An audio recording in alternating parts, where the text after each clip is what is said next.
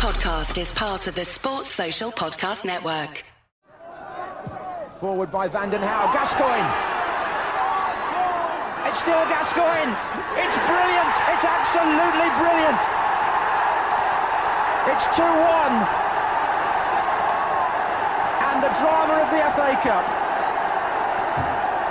shown up in the reaction of the Tottenham supporters to another memorable piece of skill from the player that everybody keeps talking about, and it won't stop now. 2-1 to Tottenham. Maverick has gone forward with Stewart to the right, Lineker and Howells to the left. Is Gascoigne going to have a crack? He is, you know. Oh, I say! Brilliant!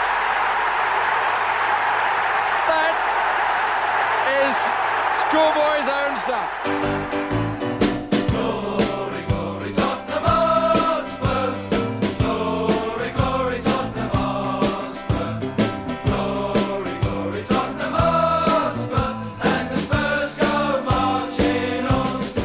Hello and good day to you, everyone around the world. Welcome to a very special uh, episode of the Spurs Show. Uh, we like once in a while to do some more weightier stuff, more highbrow stuff, which obviously is going to lose 99% of our listeners. Uh, never mind, that was obviously a joke. We love you. Um, but uh, there's obviously what's been on the BBC recently is an extraordinary uh, two one hour documentary film about Paul Gascoigne. Uh, it was originally on BBC Two. Uh, you can still get it on uh, the iPlayer. And basically, Gazza the documentary is a 20 years of modern British history told via archive footage accompanied by contemporary narration. And it offers a startling new perspective on the profoundly amoral and illegal lengths some of the tabloid press went to in order to gain access to his private life and manipulate it for their own gain. And I'm delighted to say we have the director of uh, the documentary, a lifelong Tottenham fan, probably one of the reasons he wanted to get involved in this project. Uh, Sam Collins is with us. Hi, Sam. Hi, Mike. Thanks for having me on. A, a pleasure. Let's talk about you and Tottenham Hotspur first. When did you become a fan? What was your first game? Well, okay, Gazza is why I Oh, became really? a fan. Yeah, totally. Back to I was 39, so Italian 90. I was sort of seven, eight years old. Um, collected the Esso coins. Gazza, Lineker. You know, first game I watched properly. Remember watching was on TV. That Everton game early on in the 90, 91 season.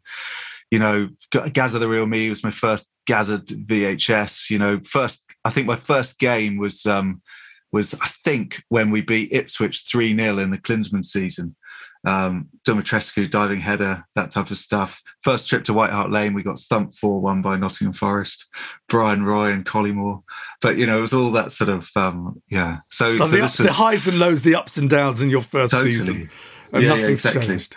nothing's changed at all. But yeah, it was made totally made in Tottenham. This project, in that um, I took it, took the idea, original idea, to to a friend of mine, Gareth Dodds, who's a producer, is another massive Tottenham fan, um, and um, that's how we got the idea off and running. It then, um, you know, na- quick name check for the producers, uh, you know, Haviland Digital, Mark Stewart Productions, and Western Edge Pictures. You know, lots of Tottenham fans involved through the production. You know, and it's um, so There's a lot of Tottenham in the media, isn't there? It's a beautiful thing. There is. There But is a lot, and- and rightly Gazza so. affected people. That's why, Yes, isn't I it? think you're right. It's not like it's not random. It's because of a lot of it's because of Gazza.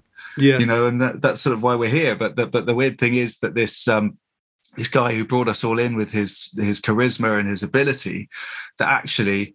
What, when you look at what happened to him through the sort of benefit of 20 years of hindsight, you understand that there are a lot of other things going on that are pretty relevant today. Hmm. And that's sort of what the film is about. There'd been, and I haven't seen it. Uh, and maybe I'm sure you have. There, there was this sort of Gazza film, feature-length film that came out a while back, wasn't there? Which I never actually got round to seeing. What? So what? What? What, what was in that? Because I generally don't know. Was that sort of more of a puff piece? I don't know. Well, it was Gazza. It was Gazza in his own words. That so it was a it was a sit down interview with Gazza, and they had three um, talking heads, which were Lineker, Gary Lineker, Wayne Rooney, and um, and uh, Jose Mourinho, um, sort of filling in for Bobby because of his proximity Ah, to Bobby. Robson. Yeah, I was about to say it's bizarre. and Yeah. no, like it Yeah. was a it was a good film, and it did uh, it did what it was aiming to. As with a as with a film, you can only do one thing, you know, and Mm. that was they they told that story very well. Um, but that was a story that didn't mention a lot of the the parts of of Paul's life that were I think is sort of also relevant. Did you approach this initially going, I want to tell Gazza's football story, or did you go? God, I can't. You know, looking back, oh my God, the tabloids. You know what? Let's let's do a story about the tabloids. Who can we kind of use that really went through it? Gazza. No, so I'll tell you. I'll tell you what, Mike. It's uh, firstly, I saw the footage of him going to Lazio, um, arriving at the airport, and thought this is mad. You know, there's got to be some archive in this. Now I was reading around it a bit, and I read Cheryl's book, and I began to understand, and I can't really be too specific, but because you watch watch the film, it's all in sort of episode two. But I understood the proximity of the tabloid press to their personal life at that time, and and that those figures involved were are, are now so incredibly influential still, and it became very clear that this was a story that was a was bigger than than than Paul Gascoigne and, and and Cheryl, and that actually, you know, by telling Paul's story, you are telling a story of 10 15 years of british culture of of something which affected so many people. And and paul and what happened to paul is is is emblematic of that. Yeah i mean i don't want to give as i said i don't want to give stuff away but obviously the, the culmination of the documentary is obviously the the infamous phone tapping scandal which effectively Murdoch then closed down the News of the World uh, because of it, and and Gascoigne and his uh, ex-wife now were both people that were having their phones tapped, and. But, it, but it's it, it's more than that though, Mike, as well, because the phone tapping tapping scandal, I think, is something that everybody knows about. But I think what we're what I'm talking about as well is that this was this was proper day to day involvement in personal lives. This is friendships being cultivated, relationships. So you're you're at a point where every single part of someone's life is infiltrated and there is no escape from the from the machine and that is that concept of being surrounded on every level um, and when you understand how that happened it, it explains a lot of, of, of things that have happened in the subsequent 10 or 15 20 years yeah, no, it's, it's amazing. Well, let's sort of go. I mean, as I said, I don't want to give too too much away. We can certainly talk about uh, you know the, the, general topics that are running. The, the, the first bit of footage I, I, I, loved was you had Gazza's first goal for Tottenham against Arsenal, which again I must admit I kind of forgotten about. We all know we played at the top of the show here the iconic goal in the '99 one semi final. I kind of forgot that his his first goal was against the Woolwich. Yeah, his sock with a with a with a sock with a shoe yeah. falling off. Do you know? I mean, but he was it was he's ridiculous back then, wasn't he? I mean, you know, in terms of the stuff he was doing, I was desperately sad that I didn't get that goal against Luton on the you know on the Astro pitch where he sort of rags it between two people. But the, then my favourite bit is that bit. There's a bit in the snow from a game against Sheffield Wednesday where you just see him in oh, you see him there short sleeves in the snow because you forget how you forget that he was as Paul Stewart who was such a brilliant contributor you know, says he was hard as nails, mm. you know, and it was just there's this foul chested, you know, kind totally, of totally like all about the shoulders and the arms yeah. and the upper body, wasn't it? Mm. At that point, you know, yeah. and um, and there's just something visceral about that because he and Paul Stewart and we're really close, and you've got you know David Howells and Steve Sedgley and a lot of those lads, John Moncur, you know, it was it was boys yeah. just being as boys being boys, you know, coming down to London and having a great time and all that sort of stuff. And Terry Venables owning a nightclub in the middle of town, and yeah, and um, you know, but I just love that shot where where you know Gazza squares it for Stewart in the snow, and and it's it, the goal's ruled out, but they before it's ruled out, they just have this hug in front of the crowd, and it's it's visceral. You know, it's just totally what it you know you can imagine he cared so much about the people he was playing with, about the guy. It was never just, I think, about winning with with Gazza yeah. either. Um, I mean, I, you know, and I, I, you know, all Spurs fans who saw him, and I think that's pretty much everyone listening to this podcast. We we saw the best of him. He was. Uh, I think you look at great Tottenham midfielders. I know people of a, of a certain age will say Dave Mackay every time uh, people my age in the 50s will probably say Hoddle, and rightly so.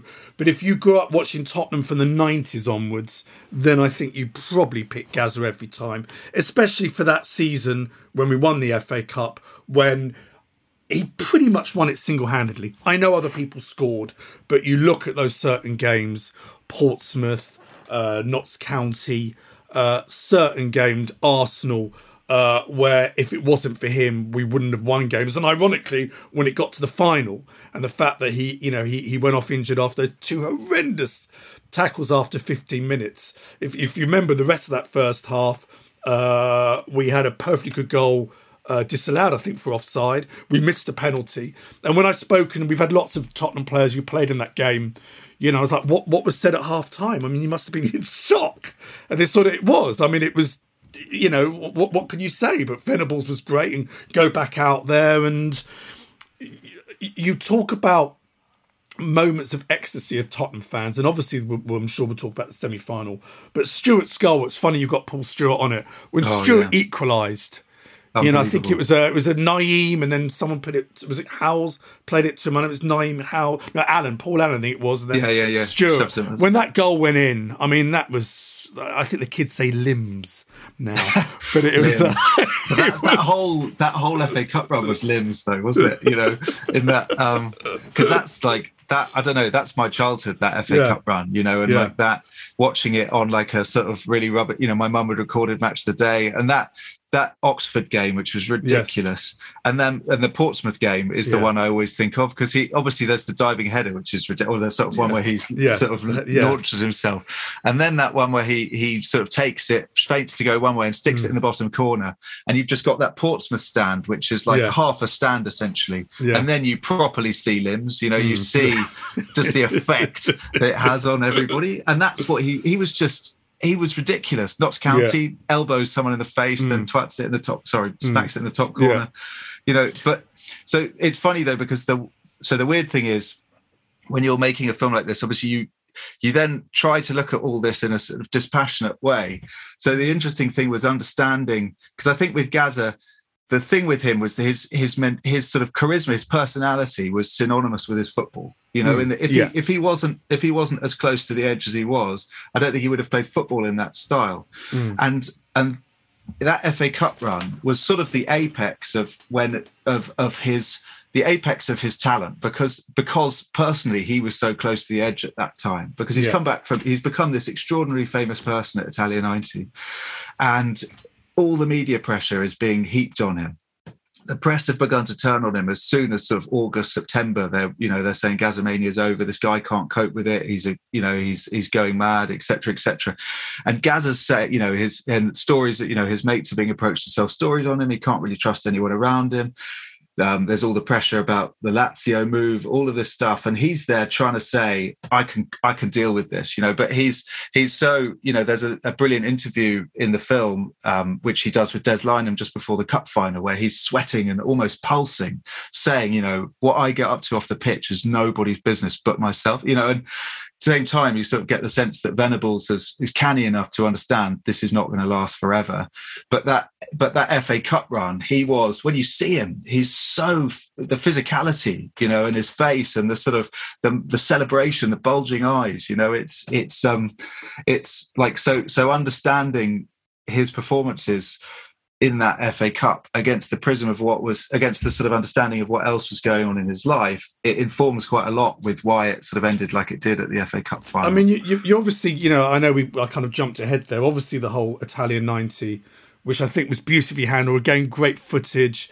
Again, I forgot Gazzamania and how crazy it was. Uh, what to me sort of now looks so out of date and weird. And even then, I'm thinking this was in the nineties.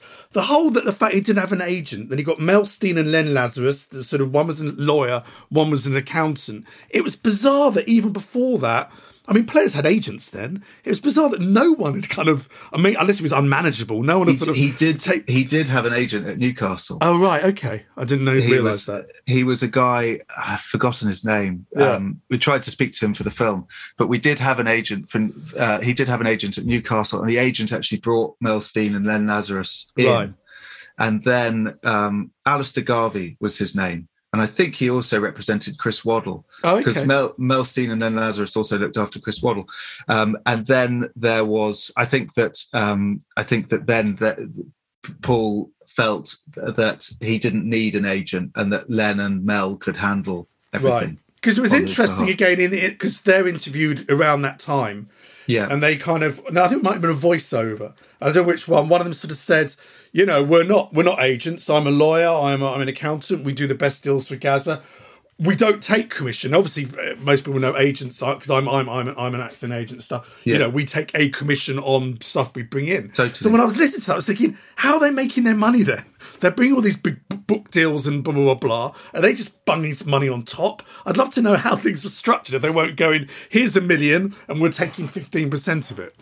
Well, I I, don't. They've they've always been very clear that they, you know, that they felt that there was a huge misconception about the role that they played in in Paul's life and and, Yeah. and that and their motives. And I think I think it's it's fair to say that they, you know, from from from interviewing them, they clearly cared a lot about Paul. But Yes. there were a lot of things flying at that time, um, and it was a really incredibly difficult job um, in terms of um, in terms of nobody uh, understood what what was coming after Italia '90. Do people get caught up in it potentially? Um, you know, but it's um, uh, you know, I, I think it was uh, the Gazzamania steamroller was something that took out loads of people beyond Paul Gascoigne. Um, you know, and and it's a really um, it's a really you know, I, I- don't envy anybody having to try to navigate their way through those waters. I I mean, again, what again going back going back to telling up what I'd also forgotten was that he was due to take the fifth penalty in the shootout, Yes. and obviously Yeah. was in no fit state at that stage to do it. And you think, what if? What if? I know. mean, There's so you know, many. There's so you know, many I mean, I mean, he, I mean, presumably, I mean, he'd been booked. He could have taken it, but clearly they realised he, he's in no fit state to, to He's- do it. But as Chris Waddle said in the film, he just went. yeah, Ed's, Ed's gone, and then said, you know, you know, Muggins here, Muggins here, put his hand up. Yeah, so Chris Waddle, because think about it, that's that sort of penalty miss has defined Chris Waddle's life. Yes. You know, Gaz is obviously a great mate of his. I mean, not defined his life, but you know, it's it's something which is synonymous with him for Mm. Yes. such a long time. Um, and yeah, it's it's complicated. There's so many what ifs around that. Like, Mm. imagine if we'd won that penalty shootout. What would because then no longer was the story of Italia 90 just Yeah. Gazza. It would have been something else, you know. know. So I know it's, It's, um, amazing. and again, you know what we forget, uh, you know, around he's only like 22, 23 here, so young. Um, and then sort of you know jumping forward to the, the FA Cup season. Um, I, I, with uh, a few of my friends, Simon, Danny Greenberg, Simon Greenberg, who, funny enough, then went worked for News International. We all went to Princess Grace Hospital that night after celebrating. We're outside his window, go, "Don't go, Gazza! Don't go! Please stay." We were that sad and pathetic, and quite drunk. Um, is, um, but well, that was he would have lovely loved that, seeing the, lovely seeing that footage of um, Stephen Lansworth walking down the road of Harley Street or whatever the road's on, just Yes. walking away from from there. Was was was was there a lot of footage you had to go through and choose what went in, or did you kind Yeah. of being a So fan, you kind of knew what you wanted? No, it's an it's it's such a again a good shout out to our editors Graham Taylor and Emiliano Batista who did a brilliant job. But like it is a there's so much footage that was brilliant that that hit the cutting room floor. I was just thinking then about there's some great footage of Gazza firing um, water pistols at um, at, press, at photographers outside the window from the Princess Grace. But you just you can't tell. There's uh, so, someone like John Sheridan. Do you remember the physio? Yes, he's been on the Spurs show. He was on a couple of months ago. Yeah, because he had a book out. That's yeah, right. and he's a wonderful guy, and he spoke so movingly about Paul. Dave Butler as well, the other another physio Mm. Yes. at that time, you know, and they there was some really lovely stuff around that period about Paul's recovery and all that Yeah. type of stuff. But but it just there comes a point where you're telling a story, and our Mm. story was about Paul and the press, and so we had to, you know, we we weren't making something which was six hours long, and and so you do have to lose interviews, footage, all of this stuff, which is which is all part of the story, you know. But um, yeah, you just have to make decisions. And the first, I mean, the first kind of bit in the film that I think you really see, it's happened before, but when you sort of bring it into the film, the dark arts Yeah. of, of the tabloids is when he's literally just recovered from the uh, the, the the the knee injury. Uh, he's gone on Wogan. He's gone on various things. He then, I remember it like it was yesterday. He then went out to a nightclub in in uh, Newcastle, uh, got punched, fell on his knee, and did it again. Had this second injury, which put everything back, and that's when you kind of said in it that uh, you know, was it a setup? Was someone paid to do it? And that's when you first drop in this sort of conspiracy theory or whatever that yeah things and, things beyond him were going on. So it's it's that was fascinating because you're sort of trying to work out what is going on, and and a lot of the time it's not really about finding exactly what happened. It's about finding what Gazza thought happened because it's it's about what he's thinking. Um, so do you remember Tony Potts, the former Spurs player, who was in the film? Yeah. So so tracked down Potsy, and he was you know brilliant, and he was there on that night out with Gazza, And um, he's living in China, Tony. So we spoke to him over Zoom, and, and it, a lot of it, it's weird because you're almost become a sort of forensic psychologist to some degree, in that you're sort of plotting all these dates and thinking what would Gazza have been thinking? And when you you know as you know when you speak to someone they've got a million things in their mind and you've just got to try and get to the right things.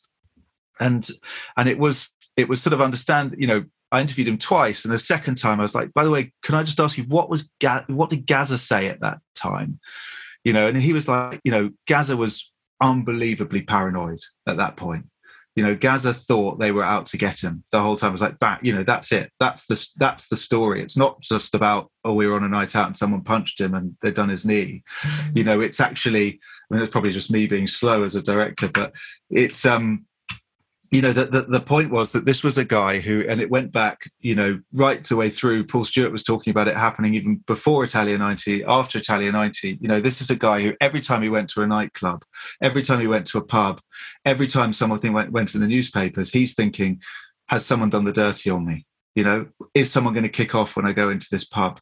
And this is, and that is, imagine living with that sort of paranoia building for seven, eight years to the point where, you know, because what we show then is the escalation of that, that, that, that then by the mid 90s, this is actually happening, you know, in terms of his phone is actually being being tapped at a particular point that his people who are he thinks are his friends are actually acting in a duplicitous way you know not you know it, it, so it's um yeah an extraordinary um thing. And Potsy was Potsy was great in terms of sort of sowing the seeds of that um, uh, after that. I, I, must admit, I, uh, when I watched the doc, I didn't, I didn't, I didn't remember Tony Potts. When you mentioned it there, I got Tony Parks mixed up. Yeah, I didn't remember Tony Potts. He must have been a fringe player, or he was, but that's, yeah. that was Gazza all over. You know, yeah. Tony Potts did his. He, he was a youth. He was prolific right. in the youth team.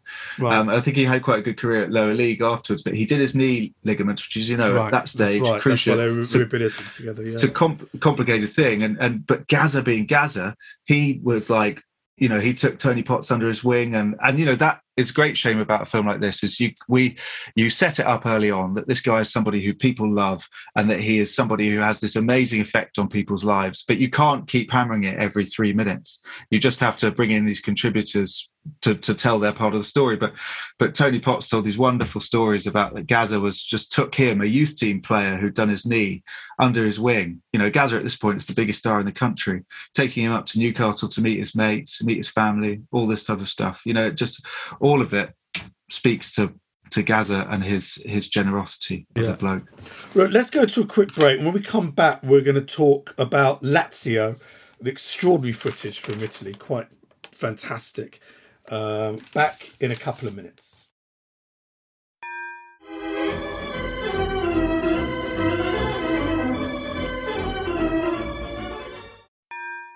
And we're back for the break. Uh, don't forget, we've got some uh, wonderful events uh, coming up. Uh, next Tuesday, uh, live in central London, uh, we have Terry Dyson and Cliff Jones with us discussing the 1960s to 61 season in some detail.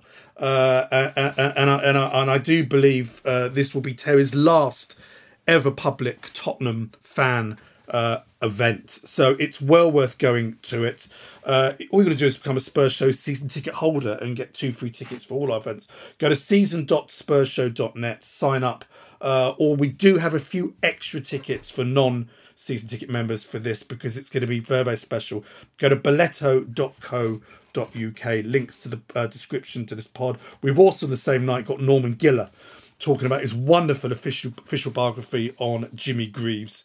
Uh, we've also got Pete Hain, Martin Lipton. Uh, it's going to be a great night next Tuesday, and also then coming up our all annual big end of season um, show live at the 100 Club on Oxford Street. We've got Ozzy Ardiles and Ricky Villa. It's going to be some night. Again, tickets in the description to this pod or at billetto.co.uk.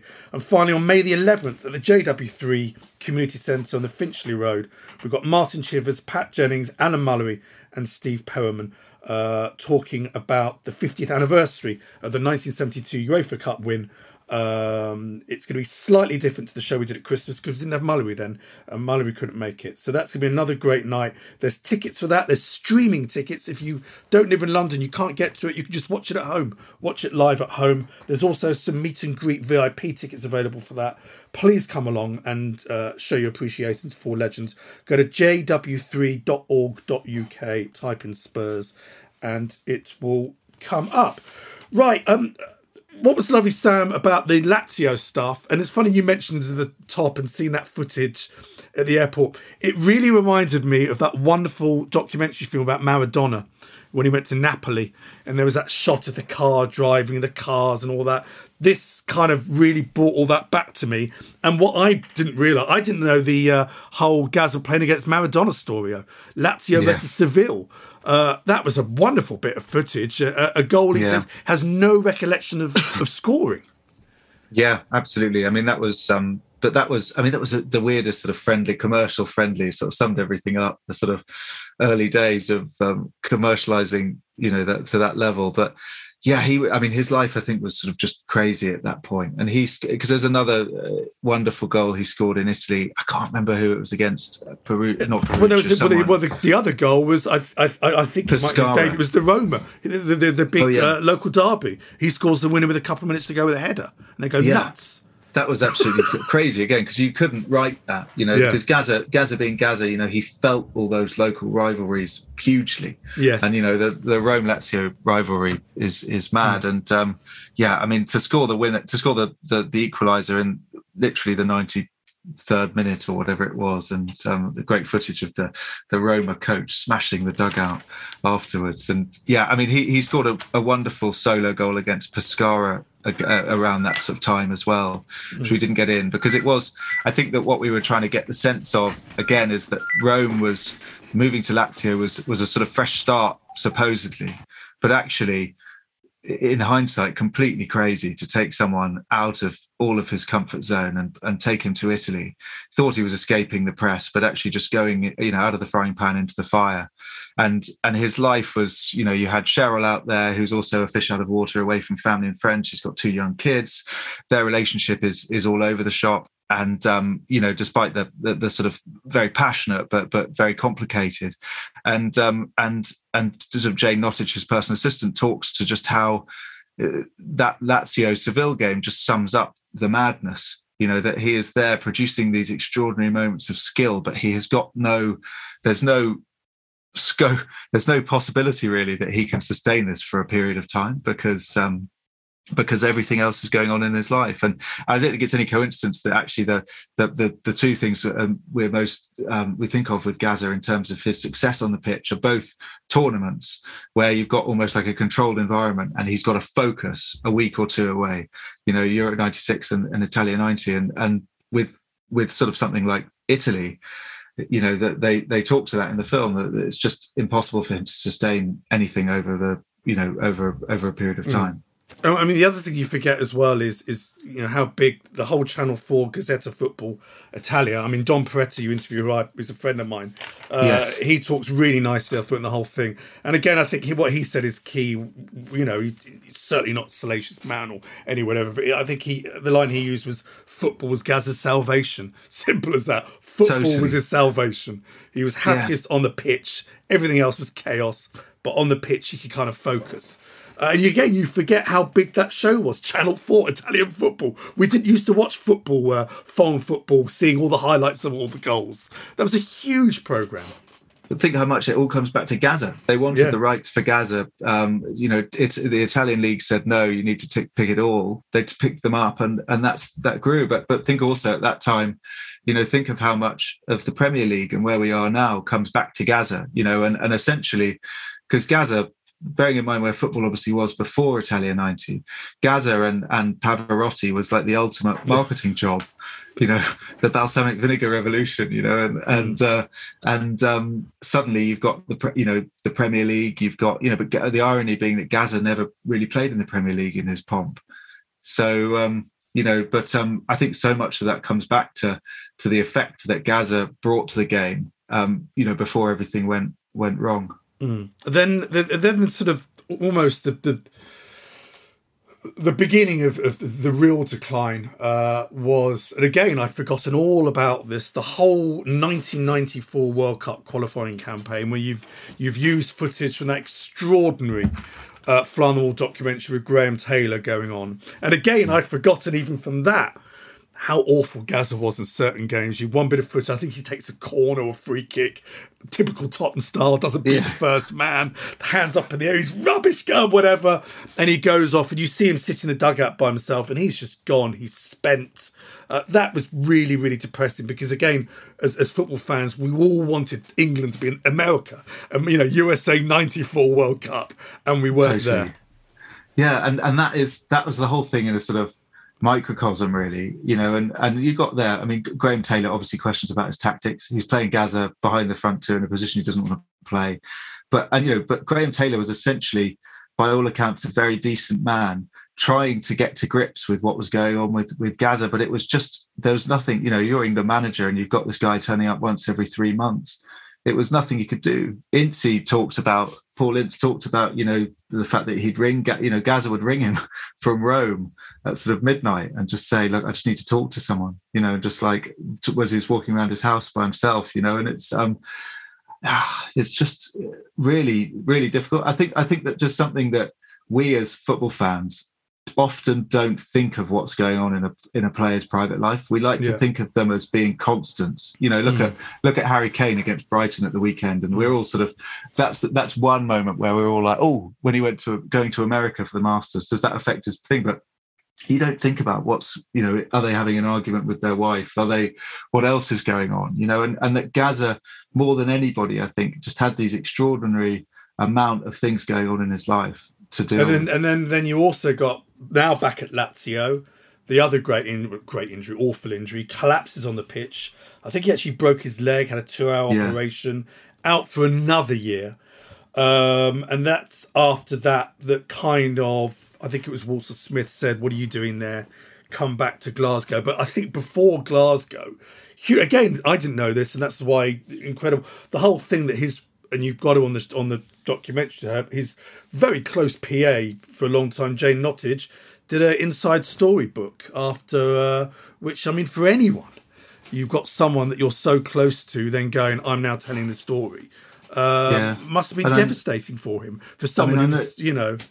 I know that Jane regrets that hugely. I mean, right. you know, it's it's um it's I think that the thing is that sometimes again with the doc you know if we'd had longer you go into the, the, the, the, what jane was living in at that time again was also completely extraordinary. I think she herself had had a lot of troubles after that you know in terms of trying to process what they went through. And you know you have the whole thing i, I think that essentially this was an environment that that affected everybody in its path.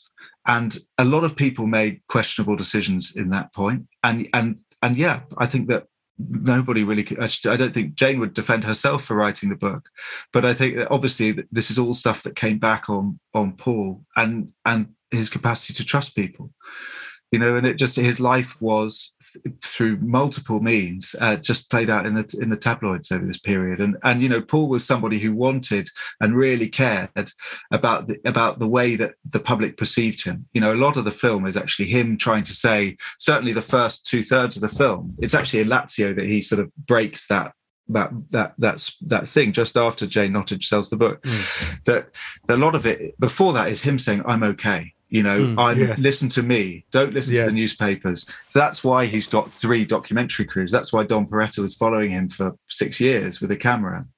That's why Gazzetta was there. Is because Paul wanted a direct. He was he was ahead of his time. He was almost like the original reality show, saying, "I'm in control. Listen to me." And then, you know, the, then obviously in Italy, finally it breaks, and he says, "Look, I'm not coping here." You know, people think you're gazza you must everything must be great. It's not. And then you have this sort of tragic period where you know the Rangers documentary as well, where he's set, trying to tell people I'm really not okay, but who can help me? And nobody knows what to say or or do. And then and then finally he just sort of becomes submerged by it. And but No. now I think he's when he went to Rangers, he's around twenty eight. One can say the perfect age for a kind of Yeah. a certain uh, footballer, experienced. You then have again, you know, the whole ninety six Euro. Uh, obviously, the dentist chair stuff. This again, I've forgotten how it erupted in the tabloids. You know, send the send them home and all this nonsense. Yeah. And obviously, the sweetness of that goal uh, against Scotland, uh, the celebrations afterwards, and for a while everything looks good again. You kind of again on the football pitch, you go, he's back. This is brilliant. You know. Missing the chance again in the semi final against West Germany, just missing it, taking a penalty, scoring a penalty. Yes, in- and in who misses the penalty immediately afterwards? That's you know? yeah. There's Paul Gascoigne with the the mentality to stick this hugely important penalty in the top Yeah. corner.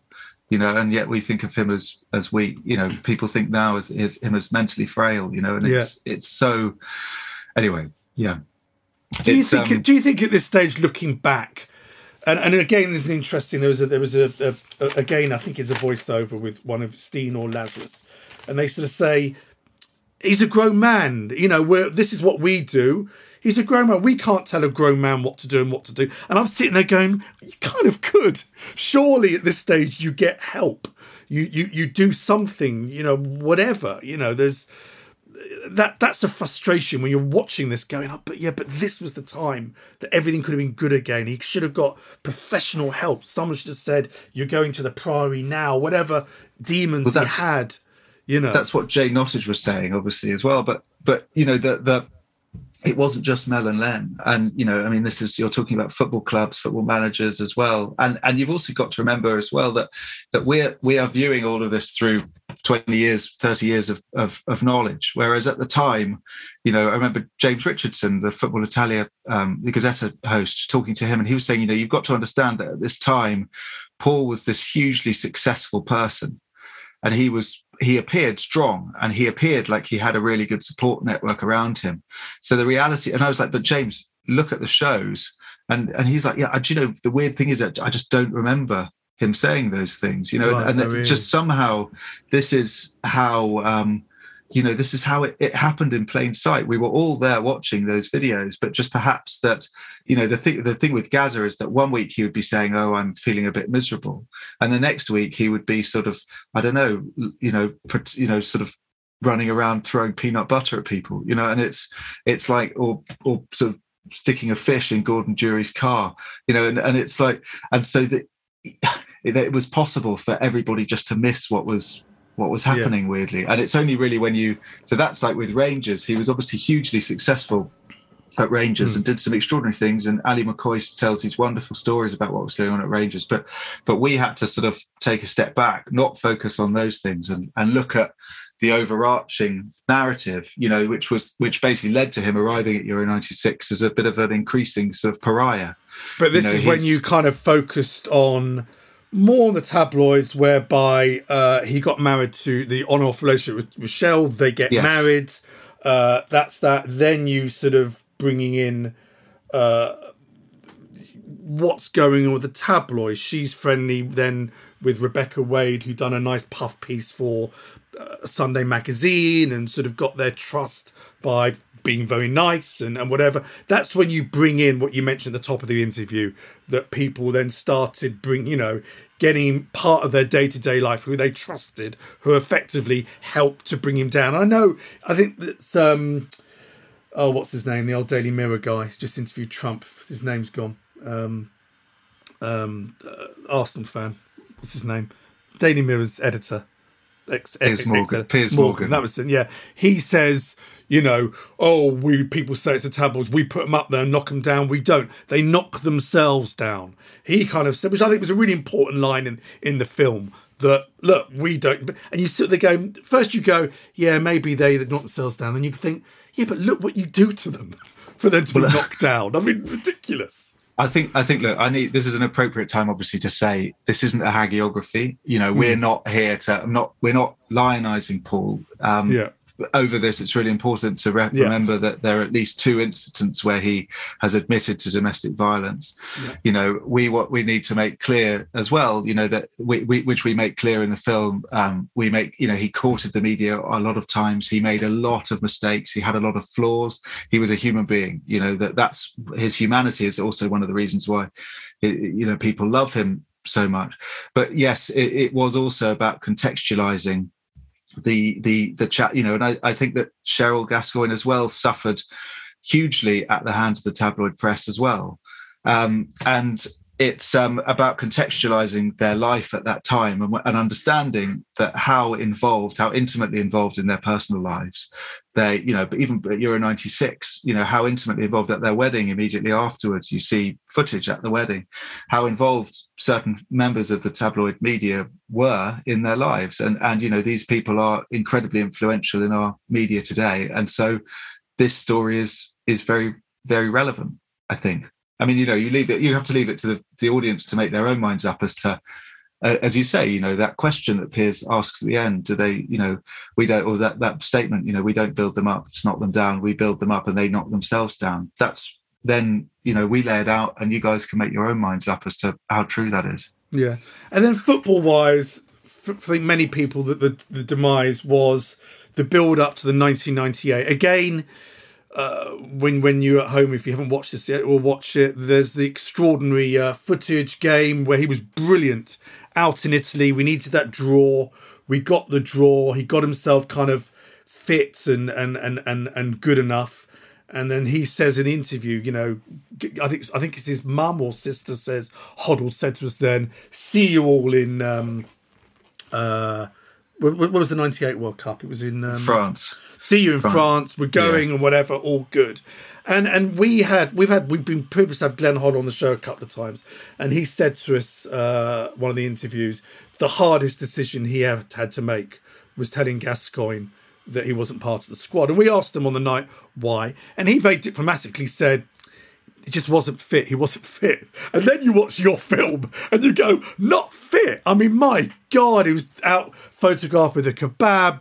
I mean, he was in a bad, bad way. And you kind of look back and go, if Hoddle had selected him, surely there'd be other players there going, how. How- How is this fair? How can someone who's clearly not fit and got big, big problems be allowed to play this tournament when I'm fit? I've done nothing wrong. I go home every night, type thing. And and again, you know, that that again is a very very moving part of the whole film, isn't it? well, it's sort of everything comes together. I mean, in that in those sort of after after Gleneagles, which immediate followed immediately followed Euro '96, really uh, things sort of were. There's there's a sense he's come through so much over this sort of period, and and and obviously been guilty of so much as well. That, that, he really is. There's a sense that he is falling down at this point, and you know he's a, a the the sort of if this is a battle with the media, you know, in terms of the sort of who's going to win the, the the narrative. He's losing. He's he's on the way. He somehow pulls himself back to produce that extraordinary performance in Rome, as you say. But then from then on, you know, Paul Merson talks uh, very well about about the sort of the Paul Gascoigne he encountered. You know, by the time that he, he that Gazza joined Middlesbrough, and um, you know how his drinking had escalated by that point. We understand, you know, what he's dealing with in terms of the amount of time, you know, the amount of invasion of his privacy from the phone hacking, etc. The effect that's having on his personal relationships. His relationship with Cheryl is is obviously uh, over by this point, and and it, it all comes together at La Manga. And I think, yeah, I mean, I think with Glenn Hoddle, the, the question is, uh, well, the question now is probably why he picked him after Gleneagles, after after you know the domestic violence at Gleneagles. Really, um, you know, and and I think that probably the answer is pragmatically for football reasons, isn't it? And and you know, and the fact is that by by France '98 or by the manga, you see uh, the footage of Paul as a footballer. His legs are tiny now. You know, none of that strength and the upper body that we've seen earlier on in the film, it's disappeared, you know, because alcohol ravages not just your mind, but also your body as well. And, um, you know, and and when the, the uh, there's a, a, particular story drops at that time, you know, and again we we couldn't we didn't have too much time to go into it, but you know, the, you gather that he was literally on the phone in a in a warm up match before.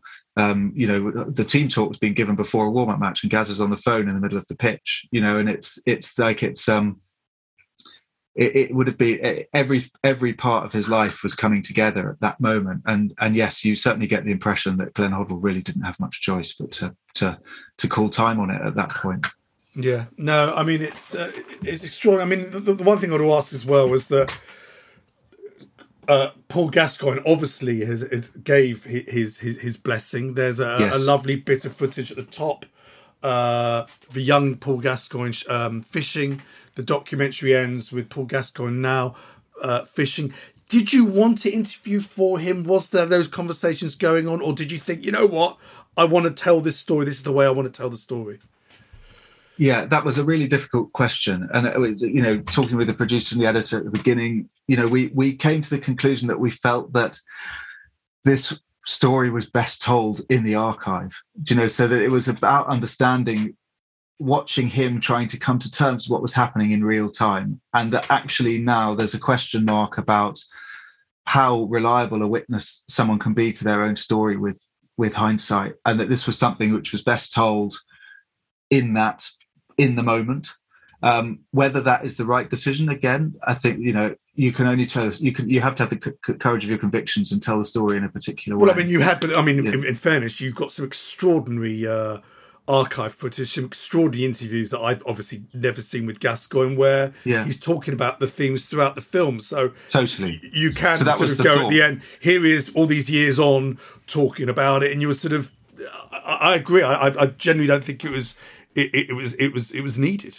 Really. Yeah, well, that that was the hope, you know, and and that I know, you know, the reaction from Paul and his family has been great to the film, which is it's great, and you know, I think I think it was lovely to see his, his family talking about, um, you know, feeling that this was the first time that, they'd seen Paul's story really told, and and you know uh, uh, that it was, you know, that it is a it's a portrait of of of somebody coming to terms with what's happening to, to them, you know, with with someone, you know, with the, with with the type of uh, mental health pressures that we talk about a lot now, but that perhaps we don't actually still necessarily quite know what to do. You know, we see this a lot with, you know, that I think it has to be analogous to the the pressures that young players face now. They're not the same pressures necessarily, but think about the the the sort of what it must be like to be, you know, Steven Bergwijn and miss a goal and have, you know, have to shut your Instagram down because you you know you're being abused by people online and, and all this stuff. And it's the challenges are different but the same principle is that these guys who we're watching week in week out are young people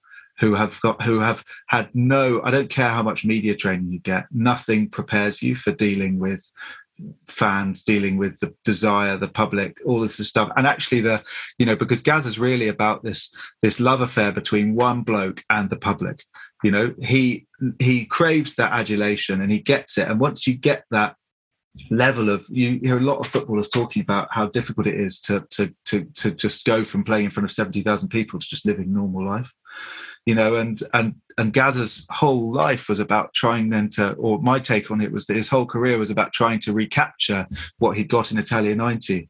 He managed it in Euro '96, and and that there's a wonderful, you know, that's a sort of a wonderful thing in itself. But then you know that I don't think it's any coincidence that when you know you took away when when playing for England was taken away from him that the the trajectory has been you know downhill since since then has overtaken him you know and it's um it's an incredibly sad story. And I'm, I'm you know i know i'm sure like every spurs fan or human being you just hope that he can now find a way to to to to live a happy life from from now over for, for you know going forward. Absolutely. So uh, for, for those of you that are at home where, where's the best place for people still to catch the film so this it's on iPlayer on the BBC for you know for the for another year. So you know, oh, for, for what about over, what about what about overseas listeners? Do you need a VPN to sort of you know? Yeah, I couldn't possibly. You couldn't uh, possibly. Say, I'll point. say it then. Get yourself a VPN. Uh, and we watch are, it from where we are, are investigating. We're investigating international distribution as well, but um, okay, you know, so watch this space.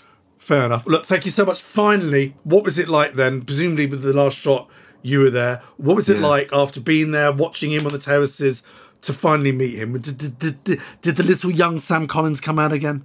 Yeah, hundred. I mean, he's he's he just he just there's like there's just the Oh, reason all this.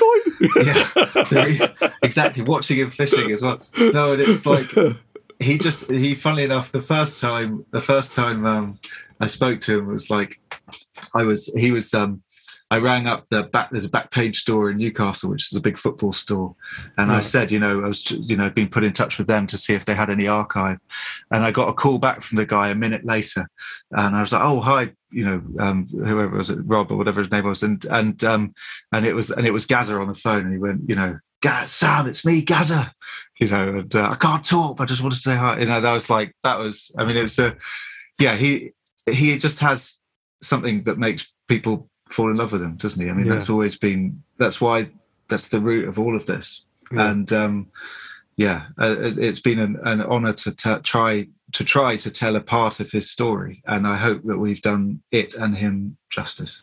Well, you certainly did. Uh, Sam, thank you so much for coming on and talking about Gazza, uh, the, the BBC documentary. Uh, come on next season, talk about hopefully our Champions League campaign.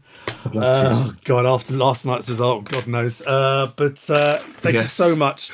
Uh, and everyone at home, go and check this out if you haven't. It's wonderful. Next week, we've got Pete Hayne and Martin Lipton looking back at our weekend's game against Brentford.